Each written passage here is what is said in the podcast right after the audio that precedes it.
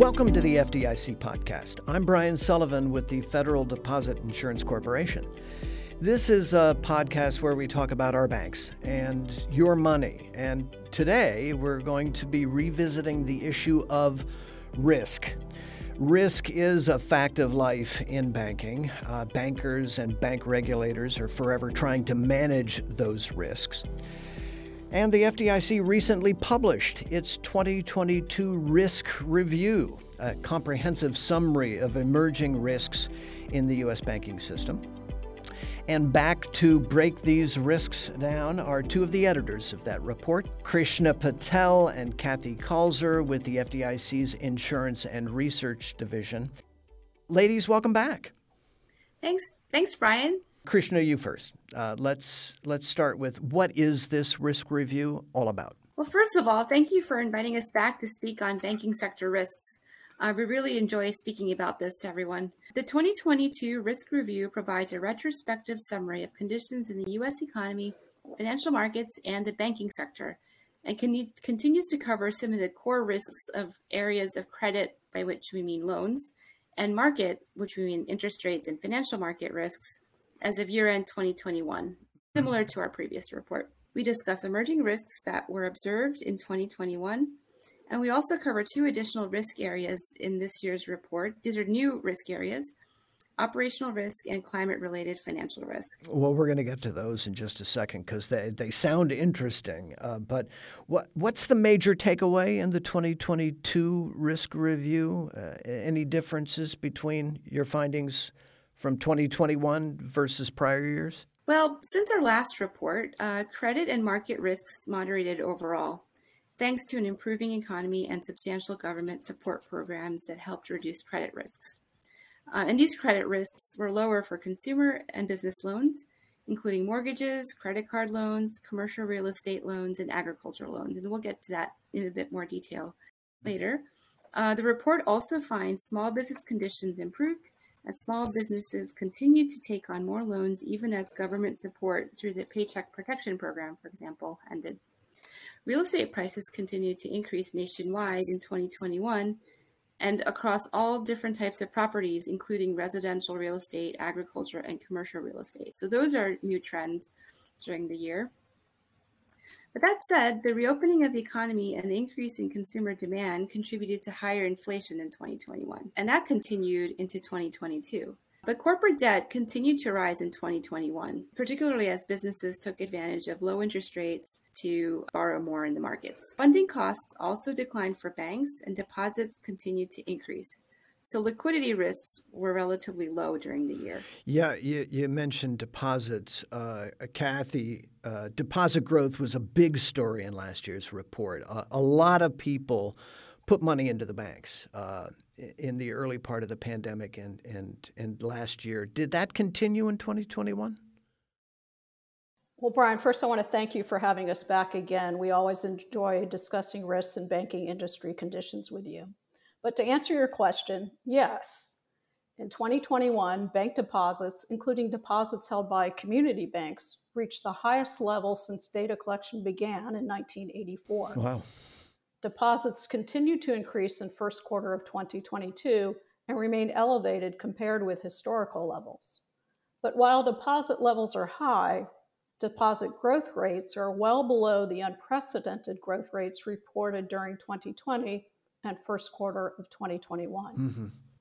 The record level deposits contributed to strong liquidity positions across the banking industry, including our nation's community banks. Now, I get that this is a look back at the risks, the emergent risks that you noticed in 2021. And from that point of view, have credit and market risks settled down a bit from the early days of the pandemic in 2020 when folks like you were really concerned uh, about where they may have headed? Yeah, that's a very good question. Um, so, overall risks have abated from earlier stages of the pandemic, but soon, some new risks have come into the picture. But overall, conditions um, improved during the year. Uh, the banking sector remained strong, with strong capital and a steady income and Im- improvement in asset quality. And all of this enabled banks to continue to support the economy. And it's, it's important to note that no banks failed in 2021. Toward the end of the year, however, expiring government programs and higher inflation posed new challenges for the banking sector. Yeah. Remain with us today. Right, right. So, Kathy, let's talk about that. I, I, know that you indicated that this was a retrospective report on the risks in the system, but uh, are you seeing anything in those risks that might suggest how banks will fare in a higher interest rate environment? Well, Brian, as Krishna said, the banking industry continued to report generally favorable credit quality metrics and strong levels of capital and liquidity last year and through the first quarter of this year, which should help banks navigate challenges this year. These challenges include inflationary pressures that affect both consumers and businesses, higher interest rates, geopolitical developments, and continuing pandemic concerns. And the FDIC is closely watching these challenges and the potential effects on the banking industry and the communities that the banks serve. But for example, let's talk about housing markets. Home prices increased at a record rate in 2021, far exceeding the peak growth rate during the last housing cycle. And while housing demand was very strong, the supply of homes for sale remained very tight, which further contributed to strong home price growth. In 2021, asset quality among bank residential mortgage portfolios improved, in part helped by continued government support and forbearance programs. Right. But we are monitoring how factors, including a rise in mortgage rates from near record lows, declining home affordability, and the end of pandemic related support programs, and other headwinds, may challenge the housing sector's momentum this year. Well, you, you just touched on the, the single family uh, residential market, but how about commercial real estate? You know, folks are increasingly returning to work in greater numbers, uh, but has the pandemic put a chill on, on demand for leased office space, for example? Well, let's talk about commercial real estate for a moment. Asset quality of commercial real estate loans held by banks also remained strong in 2021 However, the end of various assistance programs and shifts in the demand for properties continue to present challenges. And now, across commercial real estate types, conditions are strongest among industrial and multifamily properties, while broadly speaking, conditions for lodging and retail properties have improved from lows reached during the pan- pandemic. Office properties, particularly those in larger gateway cities, will take longer to adjust and respond to the post pandemic work environment, the increased remote work, and other factors. And this presents a continuing risk. Hey, Krishna, so what do these challenges mean for banks and, and their customers? The outlook calls for inflation to remain elevated. Now, we've been dealing with higher inflation for since last year, and associated with that are higher interest rates. Interest rates and financial market conditions continue to tighten this year, which has caused economic growth forecasts to slow and recession risks to rise.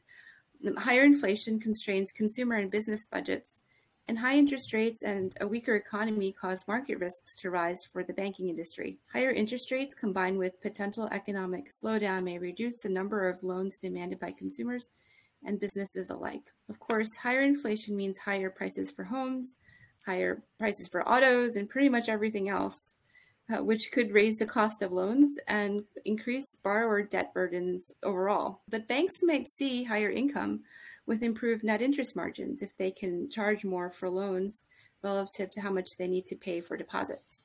So, in terms of income from those loans, um, banks might be better off. So, uh, earlier we had touched upon some new sections that were added to this year's risk review. Uh, Kathy, tell us about the climate related risks that this report touches upon. Sure, Brian. And actually, I'm glad you asked about climate related financial risks. Identifying and assessing climate related financial risks to the banking industry and the financial system is a top priority for the FDIC. Severe weather events can disrupt local economic conditions and present risk across the banking industry, regardless of an institution's size, complexity, or business model. In fact, in 2021, severe weather events resulted in an estimated $145 billion in damages making 2021 the third most costly year since 1980. And I think it's important to clarify that the term climate related financial risks refers to both physical risks and transition risks associated with climate change. So, first, physical risks generally refer to the financial losses resulting from harm to people and property from severe weather events, such as hurricanes, wildfires, and drought. And physical risks can also include long term climate shifts, such as higher average temperatures. Transition risks refer to financial risks to certain institutions or industry sectors that arise over time from the process of adjusting toward a lower carbon economy. And these transition risks may be prompted by changes in climate and environmental policy, technology, or market sentiment. It's important to note that the FDIC's 2022 risk review focuses only on physical risks from severe weather events that occurred in 2021, which affected communities and the banks that serve those communities. Because transition risk is a longer term prospective risk that is beyond the scope of the report's retrospective review. Krishna, uh, the report also includes a new section on operational risks. Uh, what are operational risks and, and why should we be so concerned about them? Yes, so the report focuses on two main categories of operational risks. Essentially, those um, would include risks associated with cyber threats to banks, and it also includes risks related to illicit financial activity. We wanted to highlight these risks because they remain elevated uh, for the banking sector in particular, uh, the number of ransomware attacks in the banking industry increased in 2020 in 2021. Well, let's see if we can wrap this all up. This 2022 risk review looks at a number of emerging risks. We've touched upon cyber and climate related risks, rising interest rates, rising prices, and what inflation could mean for the banking sector and, most importantly, banking customers. They all sound like significant risks. Are banks well positioned to manage and mitigate these risks?